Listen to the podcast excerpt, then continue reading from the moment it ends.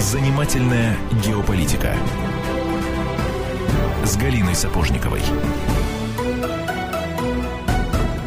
17 часов 5 минут, время московская программа Галины Сапожниковой. Я Антон Челшев, тем не менее, ее начну. Галя только что из командировки вернулась. Это такой вот э, джентльменский жест. Галь, понимаю, насколько ты устала, там столько бессонных ночей, ты нам еще об этом расскажешь. С возвращением тебя. С возвращением с Украины надо добавить. И, ну да, да, в общем. Добрый день. Да. Такое ощущение, что в последнее время командировки, командировки только туда.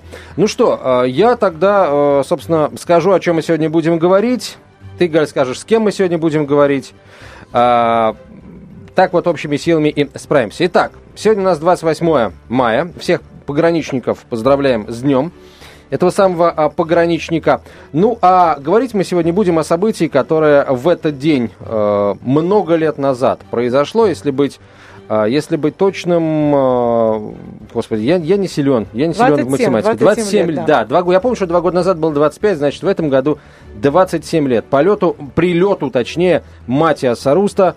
А, кто-то говорит на Красной площади, на самом деле он на а, Москворецкий мост приземлился и уже докатился до а, Васильевского спуска. Вот с, с этого события прошло 27 лет. Да, точно сегодня, так что, товарищи пограничники, э, это я уже говорю с иронией, мы вас поздравляем, но э, обсуждать о том, что у нас реально происходило 27 лет назад, мы будем, естественно, с военным специалистом, э, очень известным военным экспертом, главным редактором журнала «Национальная оборона» Игорем Коротченко. Игорь Юрьевич, здравствуйте. Здравствуйте. Давайте вот, э, Галь, э, можно я сразу слушателям скажу, точнее напомню, да, что ты, э, я не знаю, Игорь Юрьевич, вы общались с Матиасом Рустом?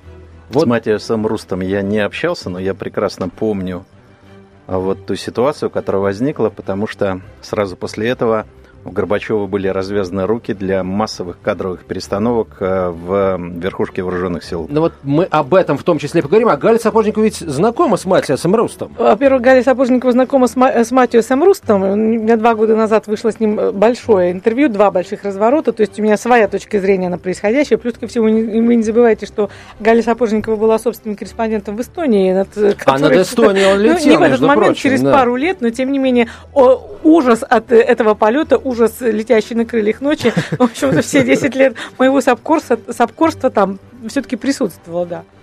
Ну что, тогда, э, Игорь Юрьевич, теперь, собственно, слово вам. Вот э, когда говорят полет Матиас Руста, подавляющее большинство экспертов начинает свой ответ со слова провокация, а дальше там провокация западных спецслужб, каких-то групп влияния вокруг Горбачева. Вот ваше мнение о том, что же э, это такое было, полет Матиас Руста, и кто это все устроил? Хочу сразу сказать, я не сторонник различного рода конспирологических версий, потому что в основе всего все-таки должен быть здравый смысл и здравый анализ.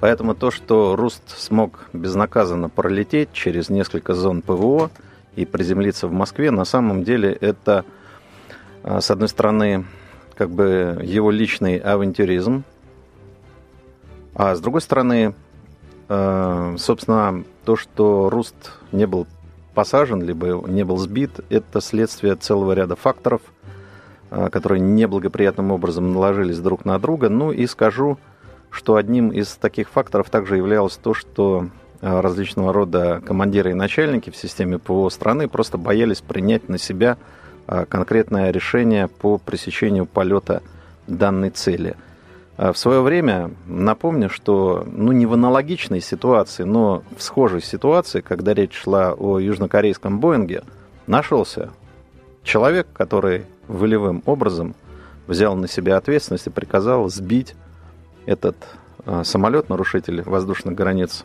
СССР. Это был Анатолий Корнуков, впоследствии э, генерал армии и э, главнокомандующий военно-воздушными силами России – Поэтому все зависит в каждой конкретной ситуации, в том числе от принятия конкретных решений. Но, конечно, то, что система не сработала, извините, против дурака, э, я причем говорю это не применительно к Русту, а применительно вообще к самой ситуации, которая возникла. Все это и привело, конечно, вот к этому оглушительному провалу советской ПВО. Фактически СССР была нанесена пощечина, э, мы были унижены, наш э, рейтинг как военной державы, конечно, пострадал. Ну и самое главное, повторю еще раз, что вольно или невольно, но успешный полет Руста, его посадка в Москве позволила Горбачеву начать массовые кадровые перестановки в верхних эшелонах вооруженных сил Советского Союза. Все это в конечном итоге привело к тому, что министром обороны стал один из назначенцев а, Горбачева, генерал армии тогда Язов. И, собственно, на совести и руках этого человека, в том числе и развал СССР, с точки зрения того, что он в критические дни ГКЧП вывел войска из э, Москвы, тем самым способствовав необратимым уже последствиям, которые в конечном итоге привели к развалу СССР. Ну, скажите, пожалуйста, э, Игорь Игоревич, ну, все-таки вот разве это нельзя сказать, что Матиас Рус помогал НАТО прощупывать советский противовоздушный щит? Вот э, в прошлом году, когда, когда два года назад я написала большое, большое, большое интервью с ним, боже мой, сколько я получила откликов гневных о том, что журналистка подпала, как всегда, под обаяние конкретной личности, хотя никакого обаяния у личности Руста не было. Э, обаяние чудика было, но ни в коем случае не обаяние человека. И мне говорили, что вот я наивна, я не поняла, что на самом деле все-таки это была такая вот разведполет, и, возможно, просто Матиосом Рустом воспользовались вслепую. Как вам такая версия? Галин, я не согласен с этой версией, потому что, знаете, э, для комплексной оценки военного потенциала Советского Союза НАТО использовало прежде всего, разумеется, аппарат разведки, как технической, агентурной, э, космической и так далее – Понимаете, полет отдельно взятого человека, ну, прощупал. Он показал то, что у нас, извините, полно было идиотов в системе ПВО страны, которые боялись принять конкретное управленческое решение. Это, кстати, следствие того, что советский генералитет во многом, особенно вот, ну, после Второй мировой войны, после Великой Отечественной войны, да, он э, был, находился под плотным идеологическим и э, спецслужбистским контролем. А что это такое? Главное политуправление по линии, э, разумеется, Компартии Советского Союза контролировало а, идеологические настроения, в том числе высшего генералитета. Ну и работала военная контрразведка – которая как бы по линии Комитета госбезопасности, опять же, контролировала лояльность и благонадежность генералитета, чтобы а, не возникла ситуация, которая возникла в свое время с Тухачевским. Чтобы Игорь ни у кого не появились бонапартийские амбиции. Давайте сейчас ненадолго прервемся. Реклама в прямом эфире «Комсомольской правды». У нас в гостях Игорь Коротченко. Вернемся в студию через несколько минут.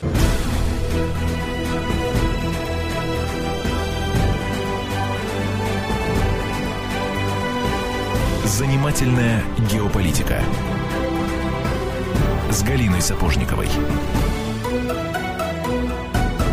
17.17 в российской столице. Мы продолжаем. Можете загадывать желания, дорогие слушатели и вы, уважаемые участники этого эфира. Галина Сапожникова, обозреватель комсомольской правды. Игорь Короченко, главный редактор журнала «Национальная оборона».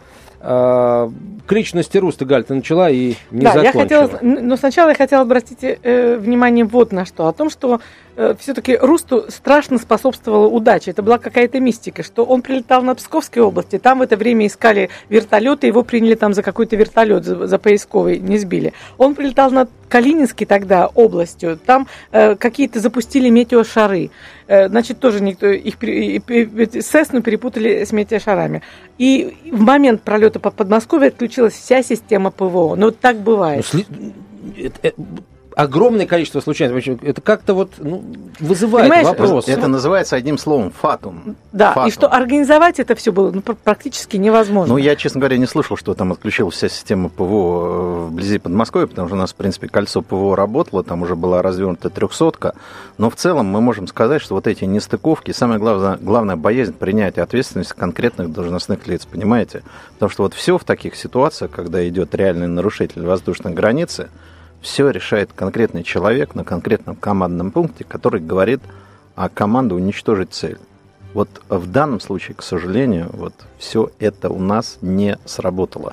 А, кстати говоря, ну, по поводу конспирологических теорий, Руст, в принципе, летел на высотах, а, которые обычно используют э, крылатые ракеты. 600 это... метров, 600 Нет, метров. ну, летал. там где как. Но, э, в принципе, Крылатые ракеты у нас идут на высоте, ну, порядка 50 метров. Там, где есть э, включенный режим огибания местности, там высоты могут меняться. Но смысл в чем, что вот эти вот нижние эшелоны, так называемые, они наиболее некомфортны для работы системы ПВО, потому что а, чем ниже высота, тем больше естественных а, препятствий, от которых отражаются радиоволны. А принцип обнаружения воздушной цели в основу положен принцип радиолокации. Сплошное радиолокационное поле, желательно с предельно низких высот, которое позволяет, во-первых, обнаружить цель воздушную как таковую, дальше провести ее идентификацию. А, есть система свой-чужой, соответственно, идет запрос – Э, если в ответ не возникает отметка «свой», соответственно, цель идентифицируется как вражеская.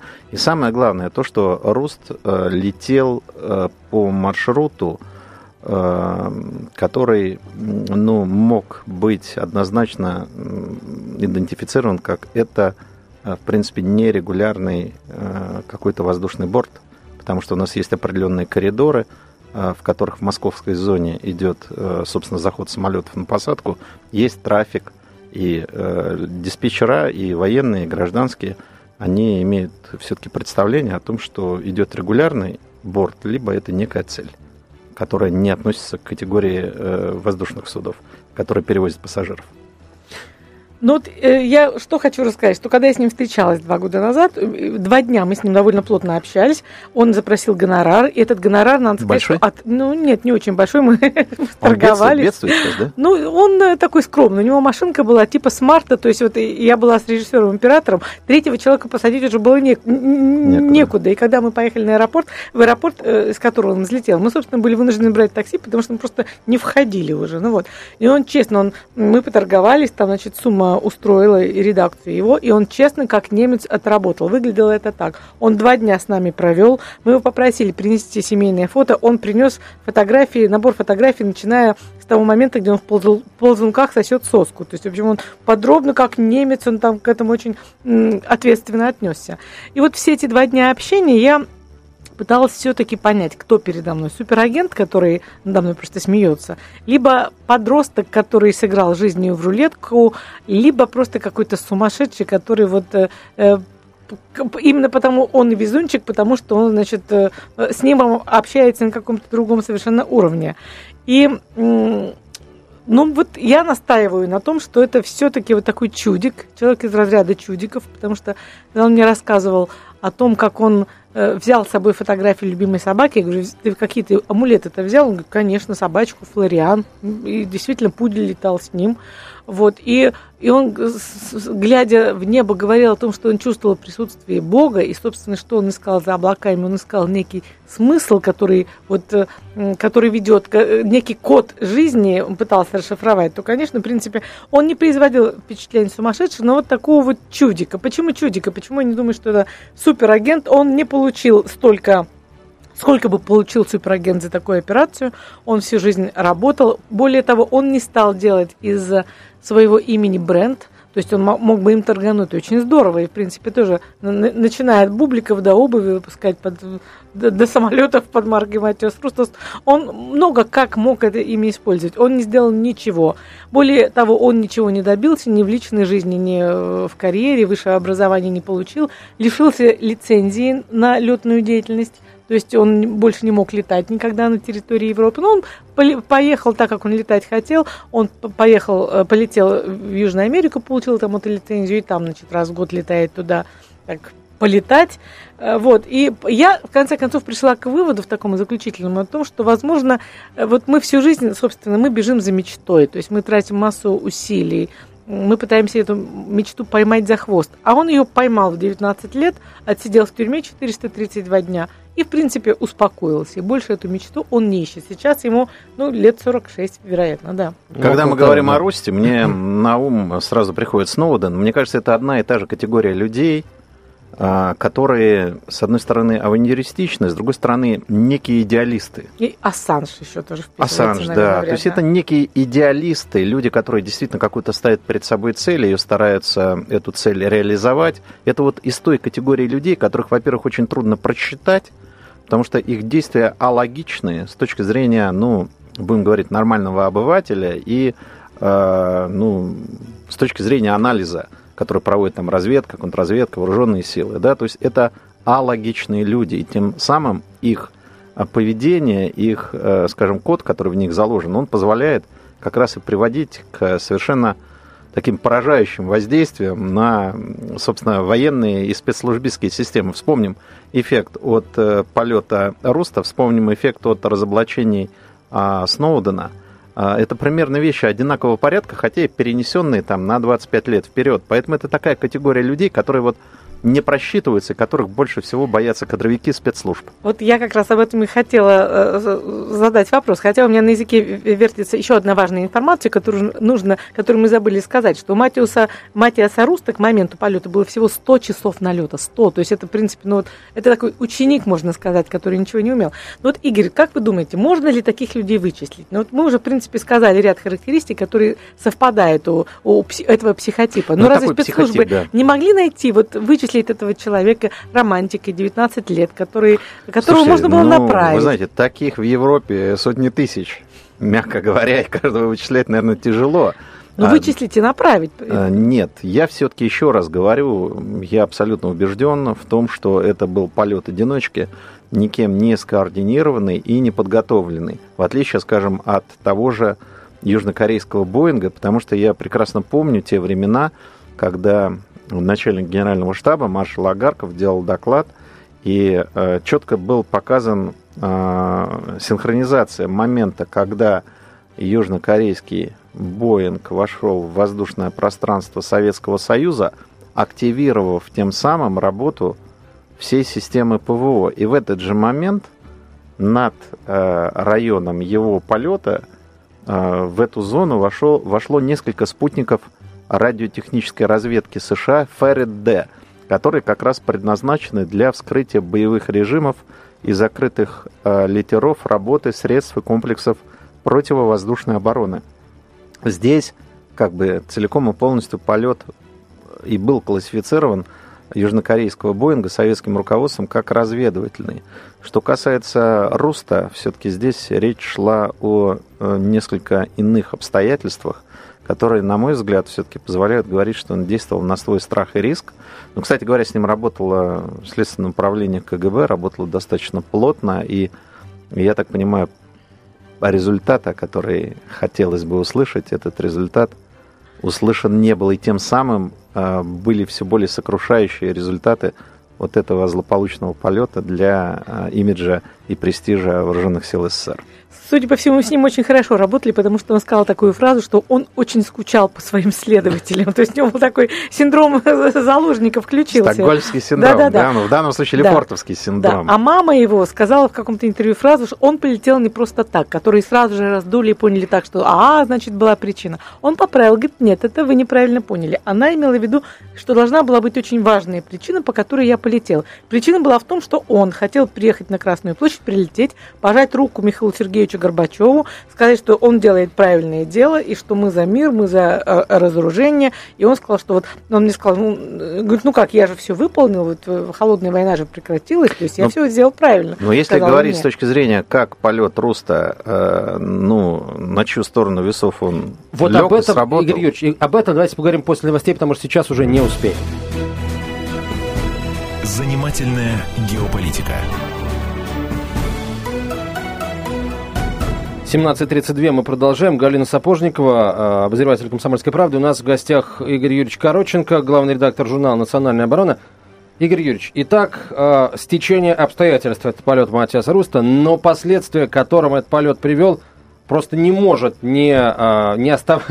не может оставить равнодушным тех, кто сейчас вообще этим интересуется – не может не заставить людей думать о том, что это была все-таки чья-то э, спланированная акция, провокация, называйте как хотите. Вот давайте к последствиям перейдем.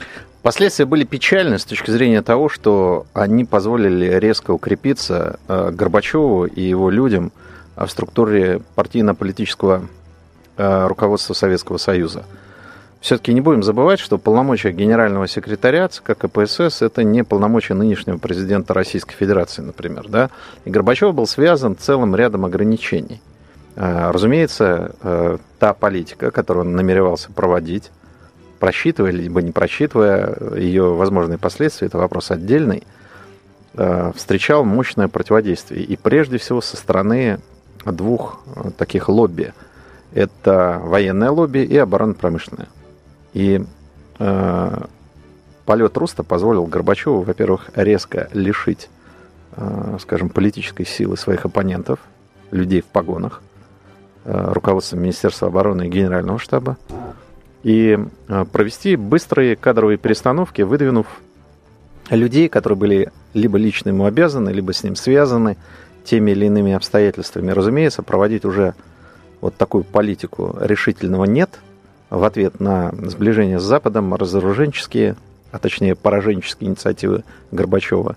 И все то, что в результате привело к краху Советского Союза. Поэтому а с этой точки зрения, вот здесь как раз конспирология начинает работать, а, что, ну, как, скажем, версия того, что полет Роста был спланирован именно для того, чтобы развязать Горбачеву руки для кадровых перестановок в Министерстве обороны и Генеральном штабе. То есть, получается, э, был, э, собственно, спланирован либо Горбачевым лично, либо людьми да из нет, его ну, окружения. Чего, ну какого Горбачева лично? Ну, ну понятно, что не, нет, что он ну, не здесь, военный. Да, здесь но... тоже, знаете, не, как он говорится... бы не мог этот вообще Еще раз говорю, вот выстроить. а, обсуждать все версии, как я вот люблю говорить, надо без фанатизма. Все-таки придерживаясь э, логики здравого смысла. Поэтому вот моя все-таки версия, что полет Руста был случайностью, а не спланированной акцией. Но по последствиям, конечно, это выглядело как спланированная акция. Но здесь уже вопрос, кто кого переиграл. По сути дела, дальше э, Горбачев беспощадно начал э, отправлять в отставку э, советских военачальников, которые имели опору, силу в своей среде. И на место вышли, ну, я бы сказал, во многом беспринципные люди в мундирах, которые смотрели в рот даже не самому Горбачеву, а пресловутой Раисе Максимовне, и, собственно, колебались, как говорили, в такт с генеральной линией партии. Все это привело к финальным и очень плачевным результатам для а, Советского Союза. Страна, обладатель ядерного оружия, была уничтожена без единого выстрела. И в истории мы таких прецедентов, откровенно говоря, до сих пор не имели и, наверное, иметь не будем. Вот поэтому Матиусу Русту и не дают больше визу в Россию. Он пытается сюда попасть, но это пытается, безуспешно. Да? Ну, конечно. Ну, видимо, пожизненный, не въездной. Да, Слава да, да. богу, не как я в Эстонии, потому что с некоторых пор я в Эстонии въездной. Ну почему? Год назад Матис Руст был в России, когда вот э, была годовщина очередная его полета. Он даже, по-моему, на телеканале э, «Россия-2» принимал участие в передаче. Мне он жаловался, что вот ви- визу не дают, а я Россию так люблю, так люблю. Галь, ну вот э, хорошо, в Эстонии после того, как, э, собственно, Советский Союз э, был разрушен, неужели не всплыли какие-то биты, байты информации об этом полете? Ведь наверняка же что-то что-то хранилось, да, в каких-то архивах, которые потом стали достоянием э, новых эстонских властей. Нет, во-первых, э, было зачищено все, что можно, и были все люди просто уволены. Там огромное количество от уровня Еще в сержанта, советское там были время, все да? сняты, конечно. С 87 года, а, по сути, в 88-м вот начался там полный развал. Ну, а во-вторых, ну, все-таки не надо недооценивать э, наши и спецслужбы, наших военных специалистов. Были вывезены, к счастью, все архивы, что и не позволило Эстонии провести процесс люстрации, от которой от нее требовали, о котором сейчас кричит Украина.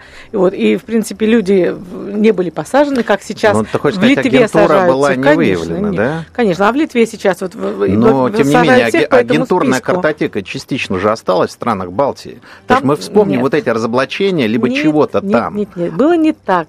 Так как у них именно не осталось никаких э, данных, они приняли закон э, о, о люстрации, и они попросили всех э, самих явиться и добровольно сдаться, что многие сделали. Ну, а кто не сделал, тот не пострадал, потому что это был блеф, и шантажировать было нечего. Но, с другой стороны, я хочу отметить, что вот я своими собственными глазами заходил на известный литовский сайт, где э, соответствующая комиссия выкладывает документы из архивов э, КГБ Литовской ССР.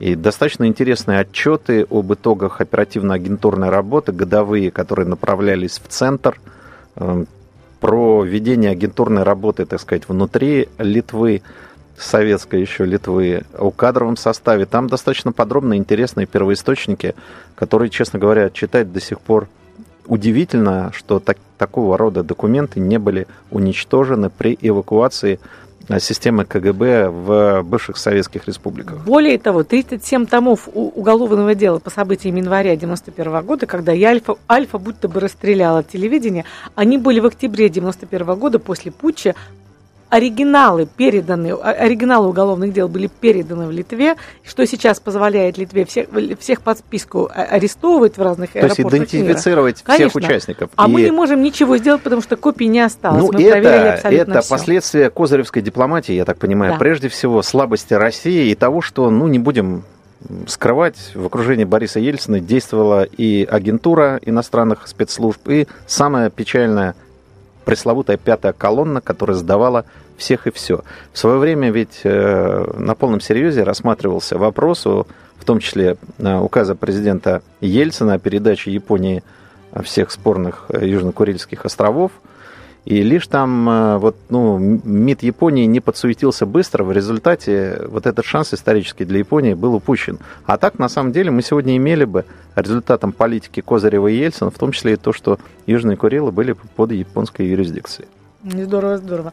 Ну вот я, знаете, что хотела прицепиться к какой фразе. Вы сказали, что да, вот там случайности. Мы сошлись на том, что полет Матиаса Руста был случайностью. Игорь Юрьевич, как вы думаете, можем ли мы ожидать э, подобного рода случайностей? В каком виде, когда и вот в каких вариантах? Иными Ну- словами, что сейчас могут придумать, если бы это было спланировано, что сейчас могли бы придумать западные спецслу- спецслужбы, чтобы очень здорово нас уесть? Ну, или каких случайностей нам ждать вот таких Да, вот, да. да. Ну, знаете, во-первых, ситуация как бы все-таки изменилась. Э, Я полагаю, у нас произошли очень серьезные э, изменения во внутренней и внешней политике после присоединения Крыма. Мы уже другие. И то, что, может быть, было для нас смертельно, либо фатально неприятно, сегодня это уже не прокатит, потому что Россия иная, и, э, ну вот, перешли тот Рубикон, который раньше был в определенной степени табу. Табу на то, чтобы слишком сильно раздражать Америку. А табу, чтобы не ссориться с НАТО и с Европой. То есть мы как бы ну, изображали партнерство, когда искренне, когда действительно думая, что это партнерство. Впрочем, я всегда говорил, сколько себя помню, в журналистике, в политической и военной журналистике, я всегда говорил, что НАТО – это враг России. Соединенные Штаты Америки – это враг России. И я вот рад, что то, за что, может быть, там меня пинали в 90-е, в 2000-е годы, сегодня как бы это мейнстрим э, того, как мы понимаем наши отношения с Западом. В этом плане я чувствую себя абсолютно комфортно, что, что я не изменился, не подстроился. И моя позиция воспринятия мира, Запада, она полностью сегодня э, как бы ложится э, практи- практически как калька на тот курс, который мы проводим. Теперь, что касается различного рода акций. Вот, ну, Я думаю, что для нас э, не исключены повторения того, что могут появиться новые полковники Потеевы. Я напомню, полковник Потеев человек, э, который в соответствующем управлении службы внешней разведки России курировал нашу нелегальную агентуру, которая десятилетиями внедрялась в США, в том числе и на особый период. И вот такое предательство, оно, конечно, наносит колоссальный удар, во-первых, по позициям разведки.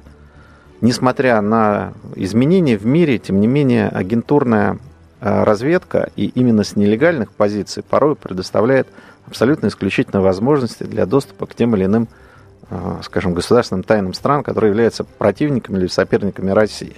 Поэтому я не исключаю, что такие предатели могут появиться, и, может быть, они и есть уже сегодня. Их надо выявлять. То есть это кроты. И резонанс политический и общественный от того, что, ну, ситуация со Сноудом, понятно, США все топтали и продолжают топтать. Для них это фатальная неудача. Вот нельзя исключать, что и у нас могут вслед за Потеевым появиться определенного рода предатели. Поэтому вопрос совершенствования, во-первых, деятельности служб собственной безопасности э, в спецслужбах – это вопрос номер один. Это одно из последствий возможных. Другие обсудим после выпуска новостей. Оставайтесь с нами.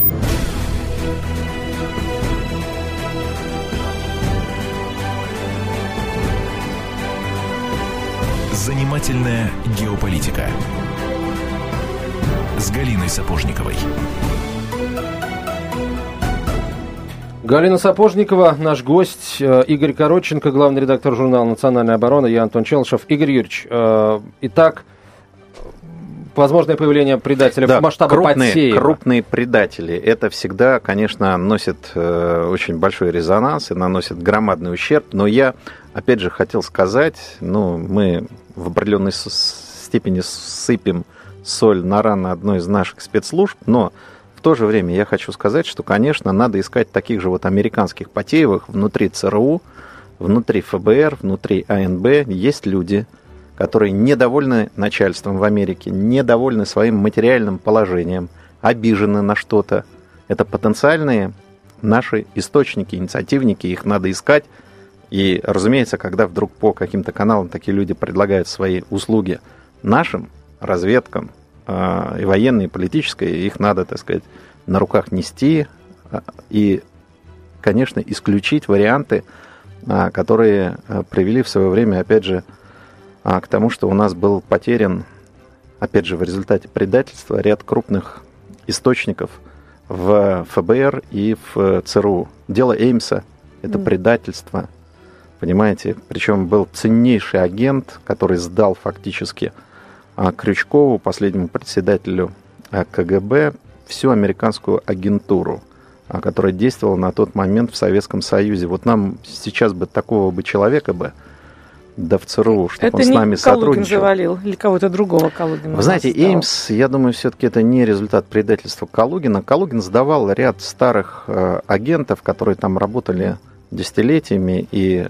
с которыми он имел либо контакт, либо был осведомлен как в свое время начальник управления внешней контрразведки первого главного управления КГБ о ну, людях, которые давали информацию. Все-таки предательство Эймса, я думаю, что здесь вот фамилии звучали, в том числе помимо Потеева, это вот те люди, которые укрылись. Ну, говорят, один из, один из них подавился куском мяса Третьяков. и умер. В День независимости России, 12 Понимаете, июня, вот подавился. Вот, да. вот хотелось бы, чтобы, да, Потеев тоже подавился чем-нибудь, либо захлебнулся в ванной, или потерял сознание и был поражен электротоком. Но я к чему говорю? К тому, что вот, опять же, э, предательство. Это вот очень опасные вещи, особенно на руководящих э, таких вот ключевых позициях. Далее я не могу исключать э, то, что Игорь может Юрьевич, быть... секунду, Да. а вот понимаю, что соль на рану, предательство Потеева. э, Прав- верно ли говорят, что это беспрецедентная по своему масштабу именно акция э, с участием предателя, как, когда вот больше, чем Потеев, никто из наших ничего не сдавал? Не, ну были и другие предатели, их было много, к сожалению. Был, например, предатель, который вырос, будучи завербованный капитаном или майором в целого генерал-майора. Это был предатель в системе главного разведывательного управления, это Поляков генерал. Дорос до военного атташе в Индии советского. Был э, американским агентом, опять же, был разоблачен по результатам э, Эймса, той информации, которую он дал. Но в новейшей истории, конечно, то, что сделал Потеев, это беспрецедентно, потому что была обнулена работа нескольких десятилетий по созданию агентурных позиций наших спецслужб на территории США. Ну, вспомним того знаменитого нелегала, который там 40 лет говорил только на, Да-да. На испанском. на испанском языке и просто забыл русский язык. Э, Поэтому предательство Потеева, конечно, это колоссальные последствия. Они очень неприятные. Но я хочу сказать, что, конечно, в определенной степени э, то, что произошло со Сноудом, это, знаете, переплюнуло. да, Да, да, это да. была компенсация. Потому что, конечно, Сно- Сноуден, Сноуден это человек, э, американцы, во-первых, толком не знают, что он оттуда скачал, и с ужасом ждут очередных разоблачений, которые то там, то там возникают. И потом не будем забывать все-таки, если Потеев был предатель, он там получил по разным оценкам, ну, опять же, цифры экспертные, там 30, 25, говорили, миллионов долларов, плюс несколько вилл роскошных. То есть это в основе предательства были чисто низменные, корыстные, материальные, в общем-то, причины. То Сноуден это идеалист, ну даже по его внешнему виду видно, что он не богат, и в основе его лежат действительно идеалистические мотивы, то, что а, США не такая вот большая белая пушистая демократия, как ее изображают, а в принципе это тоталитарное общество, где а, жесткий электронный контроль над каждым гражданином и индивидуумом. Это было в основе его, собственно, мотивов действий. Ну, а В принципе, понимаете, сегодняшний, сегодняшний мир, э, здесь э, э, велик риск техногенных масштабных катастроф, часть из которых может быть инициирована извне. Потому что есть целый ряд объектов, которые, ну, даже не военных, но где фатальное стечение обстоятельств, либо диверсия может привести, конечно, к катастрофическим последствиям. И э, это тоже фактор, который необходимо учитывать, исходя из того, что может произойти в современном мире. А было же, было ли уже что-то такое в России, что на самом деле, мы об этом не знаем, да, но на самом деле это, возможно, было инициировано, скажем, нашими западными партнерами?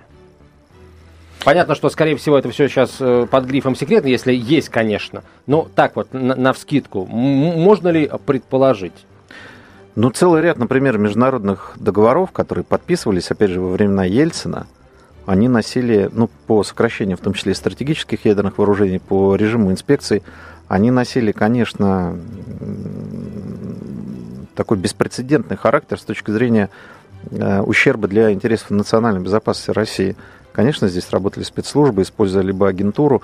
Но я знаю, например, одного человека, который до сих пор сегодня получает деньги в московском центре Карнеги, где он там ведет несколько программ. Ему платят американцы.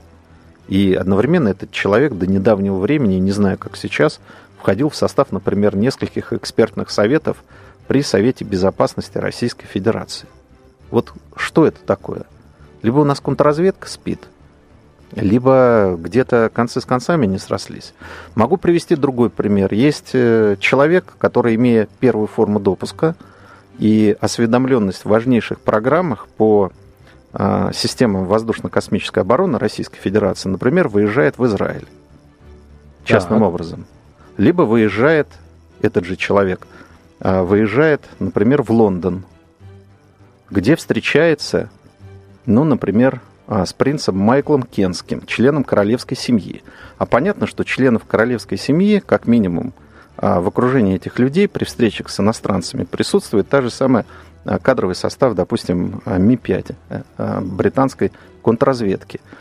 И потом вызывает удивление, как вот человек с первой формы допуска из оборонно-промышленного комплекса, осведомленный в высших государственных секретах Российской Федерации по воздушно-космической обороне, по разработкам, таким как С-500, С-400, там целый ряд других, противоракетной обороны Москвы. В то время как у нас, посмотрите, идут ограничения сейчас на выезд любых секретоносителей, особенно в силовых министерствах, ведомствах, путешествуют э, на Запад. То есть либо это результат, не побоюсь этого слова, либо предательства, либо подкупа в соответствующих спецслужбах, которые должны контролировать выезд наших э, секретоносителей, либо это элементарный бардак, который до сих пор не изжит. А как, как насчет детей, которые учатся, вот опять же, э, людей с высоким, э, с высоким уровнем доступа? Э, зачастую это люди не бедные, прямо скажем, они могут позволить себе отправить детей учиться за границу. Вот кстати, с Патием же ведь такая была история. У него, по-моему, дочь в Америке жила, если я ничего не путаю. Совершенно верно. Дочь и э, у него жена, они были занимались каким-то бизнесом, уехали в США, угу. там спокойным образом сидели. Невероятно. И потом Патеев перед выездом, он же, у него сын работал в одном из режимных учреждений здесь, который занимается торговлей оружием. Он СНК сумел вывести и выехал, наконец, сам. Да еще так удачно пристроил свою квартирку, что вроде бы и как бы ее конфисковать нельзя. А, понимаете? А, кстати говоря, вот вы задали вопрос по поводу детей. Вот по поводу еще этого человека, вот я надеюсь, если нас департамент э, или там служба контрразведки ФСБ слушает, да, но, может быть, меры какие-то примут, э, ну, позвоните мне, там, там детальное какое-то пояснение, если необходимо. Но, опять же, вот этот человек, о котором мы говорим, осведомленный с первой формы допуска. Который с принципом общался, да? А, который ездит периодически там в Лондон, да, э, с первой формы допуска, у него жена, жена, директор австрийской фирмы в Вене. И при этом он до сих пор не лишен первой формы допуска. При этом пытается играть роль идеолога э, будущей системы воздушно-космической обороны. Вот я считаю, это вопиющие вообще факты, да, потому что ловят там каких-то, ну я не знаю, вынес там секретные документы, тебя поймали, дали там три года, да, либо там журналист что-то разгласил, его прессуют. А здесь реально секретный носитель, и почему-то вот его никак под белые руки не возьмут. Игорь Юрьевич, у нас меньше минут до конца эфира. Вот смотрите, а, очень короткий вопрос. Э, батальон «Донбасс», который Ярош создал, хочет э, прийти к границе с Россией, будучи э, оснащенным тяжелым вооружением. Вот этого бояться надо или это так, дураки оружием брецают. Нет, э, правый сектор и Ярош – это серьезные фигуры. Э, я думаю, что с точки зрения практической политики мы должны внимательно следить за тем, что происходит на Украине, потому что для нас сегодня это один из главных вызовов нашей национальной безопасности. Спасибо большое, Игорь Юрьевич. Игорь Короченко, военный эксперт, главный редактор журнала «Национальная оборона», был сегодня гостем программы э, «Занимательная геополитика». Галина Сапожникова, обозреватель «Комсомольской правды». Встречайте ее уже через 8 минут в прямом эфире телеканала «Комсомольская правда». Друзья мои, оставайтесь с нами. «Занимательная геополитика»